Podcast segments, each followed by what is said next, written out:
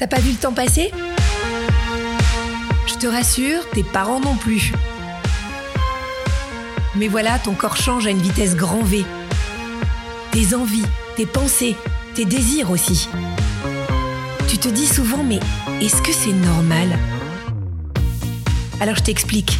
Tes parents rêvent de répondre à tes questions, mais ils ont parfois du mal à aller au-delà de leur pudeur. Et surtout, ils ont peur de pas avoir les bons mots. Et puis de toute façon, toi, tu te vois pas leur poser des questions. Et puis t'as pas vraiment envie d'en parler à ton groupe d'amis. Donc tu sais quoi? Tu es au bon endroit. Avec Catherine Solano, médecin et sexologue spécialisée des sujets liés à la puberté, on va essayer de répondre à toutes les questions que tu te poses. Alors, tout de suite, je vais laisser Tom Bourgueil, qui a 14 ans, soumettre la question du jour à Catherine Solano, parce que c'est lui qui est en charge de récupérer les questions posées par les ados. Alors ici c'est Noah, Noah qui me demande euh, si c'est normal qu'il transpire de plus en plus et que maintenant ça sente mauvais. Alors, ça, a priori, moi j'aurais tendance à dire que c'est normal, Catherine, mais je ne suis pas une professionnelle. Qu'est-ce qu'on répond à Noah? Ben, disons que c'est normal à la puberté de transpirer beaucoup plus, surtout quand on est un garçon, parce qu'on sait que les hommes adultes, ils transpirent plus que les femmes, 30% en moyenne de plus. C'est quand même beaucoup. Qu'est-ce qu'on sent bon? On est vraiment des fées. Hein. c'est dingue, Catherine. Et pourquoi? Alors C'est parce que, en fait, c'est lié aux hormones de la puberté, comme la plupart des changements de la puberté. Alors, transpirer, bon, c'est gênant, c'est pas très agréable, parce que forcément, si on est tout mouillé, bon, voilà.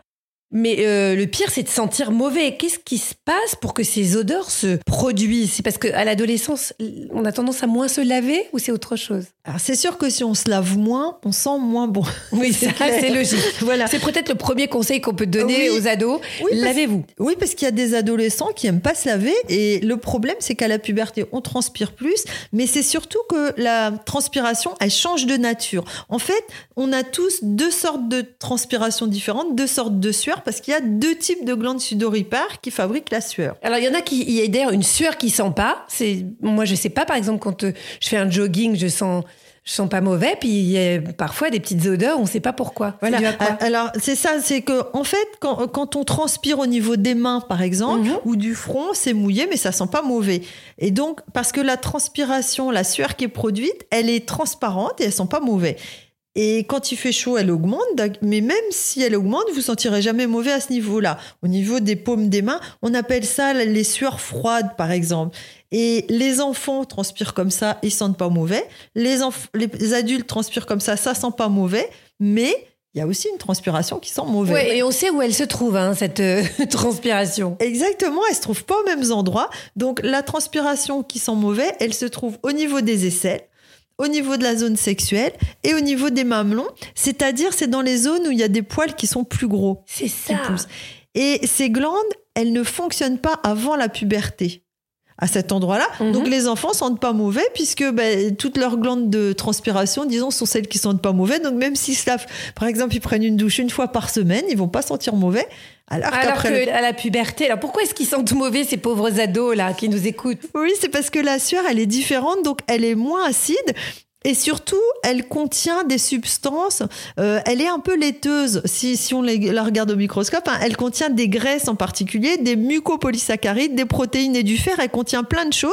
Et donc en fait, cette transpiration qui sent mauvais, en fait, elle sent pas mauvais au départ. Donc vous faites, vous avez pris une douche, vous faites un footing, vous sentez pas mauvais, mais c'est les bactéries qui sont sur la peau qui se disent chouette, voilà des graisses et des, des sucres, je vais les manger. Elles se nourrir. Et, elles se nourrissent, elles prolifèrent et elles produisent une odeur bah, pas, pas terrible, l'odeur des aisselles qui sont pas lavées ou de la zone sexuelle qui n'est pas lavée. Voilà, la nature étant bien faite, on se dit que ça a un intérêt, que ça, ça a en tout cas un rôle, cette transpiration. Ça sert à quoi, Catherine? Alors déjà, la transpiration, ça sert à réguler la température du corps, parce que notre corps, il doit faire 37 degrés. Par exemple, si on fait du sport, ben, on a chaud, donc la température monte, et pour qu'elle monte pas, on transpire, parce que euh, quand on transpire, l'eau qui est sur la peau s'évapore, et ça fait perdre des calories. Et on peut perdre un litre d'eau par jour quand on transpire beaucoup. Et la deuxième raison de cette transpiration dans les zones où, elle peut sentir mauvais, c'est l'attraction sexuelle. Parce que la transpiration des zones au niveau des aisselles ou de la zone sexuelle contiennent des phérormones. Ah. Voilà. Les phérormones, c'est des hormones externes qui sont envoyées dans le monde extérieur et elles s'évaporent et puis elles sont captées par le nez d'une autre personne et ça constitue un message alors, on ne le ressent pas consciemment. Ah, c'est pas la mauvaise odeur. Hein. Là, oui, c'est l'odeur. C'est important de le dire. Oui, oui, voilà. Et euh, ben, c'est normal qu'elles apparaissent à la puberté parce que c'est des hormones d'attraction sexuelle. Et je vais vous donner un nom qui me fait toujours un peu rire. C'est euh, une hormone de la zone sexuelle, une phéromone qui s'appelle les copulines. Ah, c'est oui, ben oui, c'est un nom approprié. Ça dit bien ce que ça veut dire. La copuline.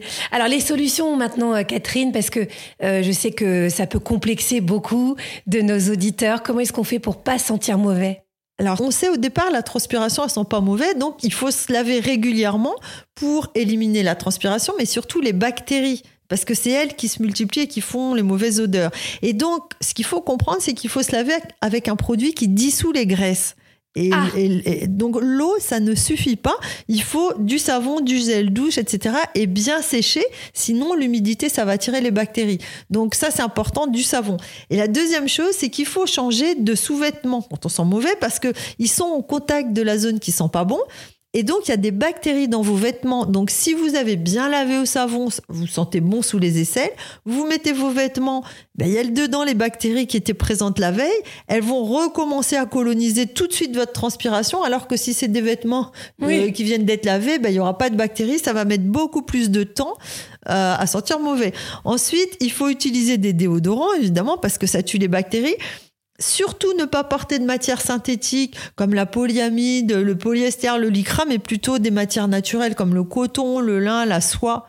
La soie, c'est pas toujours évident. Le cachemire. Oui, ça, oui, bon, ça dépend. si on peut. Et puis aussi, porter des vêtements pas trop près du corps, parce que si les vêtements sont un peu plus larges, bah, l'air passe et on transpire moins. Et puis aussi, laver les vêtements à plus de 30 degrés pour détruire les bactéries. Euh, pour que si vous lavez un t-shirt, bah, si vous lavez à 30 degrés, et qu'il reste des bactéries dedans, ben, ça, sentira moins bon. Et puis, ce qu'on peut faire aussi, si on sent, parce qu'il y a des moments où on se dit, bah, j'ai beau me laver, j'ai beau me changer, je trouve que je sens pas très bon. Moi, je trouve que ça vaut le coup de passer carrément de l'alcool sous les aisselles parce que là, ça tue les bactéries. Ah, pas euh, mal. Ou de même une toilette à 60 ou 80 là, hein, voilà. Mhm. ou du jus de citron, bon, mais surtout pas après l'épilation ou le rasage oh là là, des aisselles. Vinaigre blanc aussi, ça peut peut-être marcher. Oui, sûrement. ça sent pas très bon. bon. Donc si, jus de citron, c'est mieux. Hein. Si c'est pour éliminer une transpiration qui sent pas bon par une mauvaise odeur, c'est dommage. L'épilation, justement, puisque vous en parlez, ou le rasage, est-ce que ça peut empêcher de sentir mauvais? Parce que vous avez dit que c'était dans ces zones-là où on avait des gros poils que ça sentait pas bon. En fait, non. Euh, les poils, ça aide plutôt la zone sexuelle et celle des aisselles à s'aérer et la sueur à s'évaporer plus vite. Donc c'est pas parce qu'on est rasé qu'on va sentir moins mauvais. Euh, l'essentiel, euh, qu'on ait des poils ou pas, c'est de se laver, de bien sécher et de changer de vêtements souvent. Voilà, donc ça, euh, vous avez compris toutes les solutions. C'est normal de transpirer plus à la puberté. C'est normal que ça sente pas très bon parce qu'il y a de la graisse et que les bactéries viennent se nourrir, miam miam. Et si vraiment ça persiste, après vous être lavé, lavez vos vêtements à plus de 30 degrés, bah vous mettez de l'alcool ou du jus de citron. Merci beaucoup, Catherine. Merci à Stéphane Bidard qui a monté cet épisode. Si tu as aimé, mets-nous des étoiles, parle de nous autour de toi, ça nous aide beaucoup. Et puis si tu veux en savoir plus, sache que Catherine Solano a écrit un livre qui s'appelle Le grand livre de la puberté aux éditions Robert Laffont.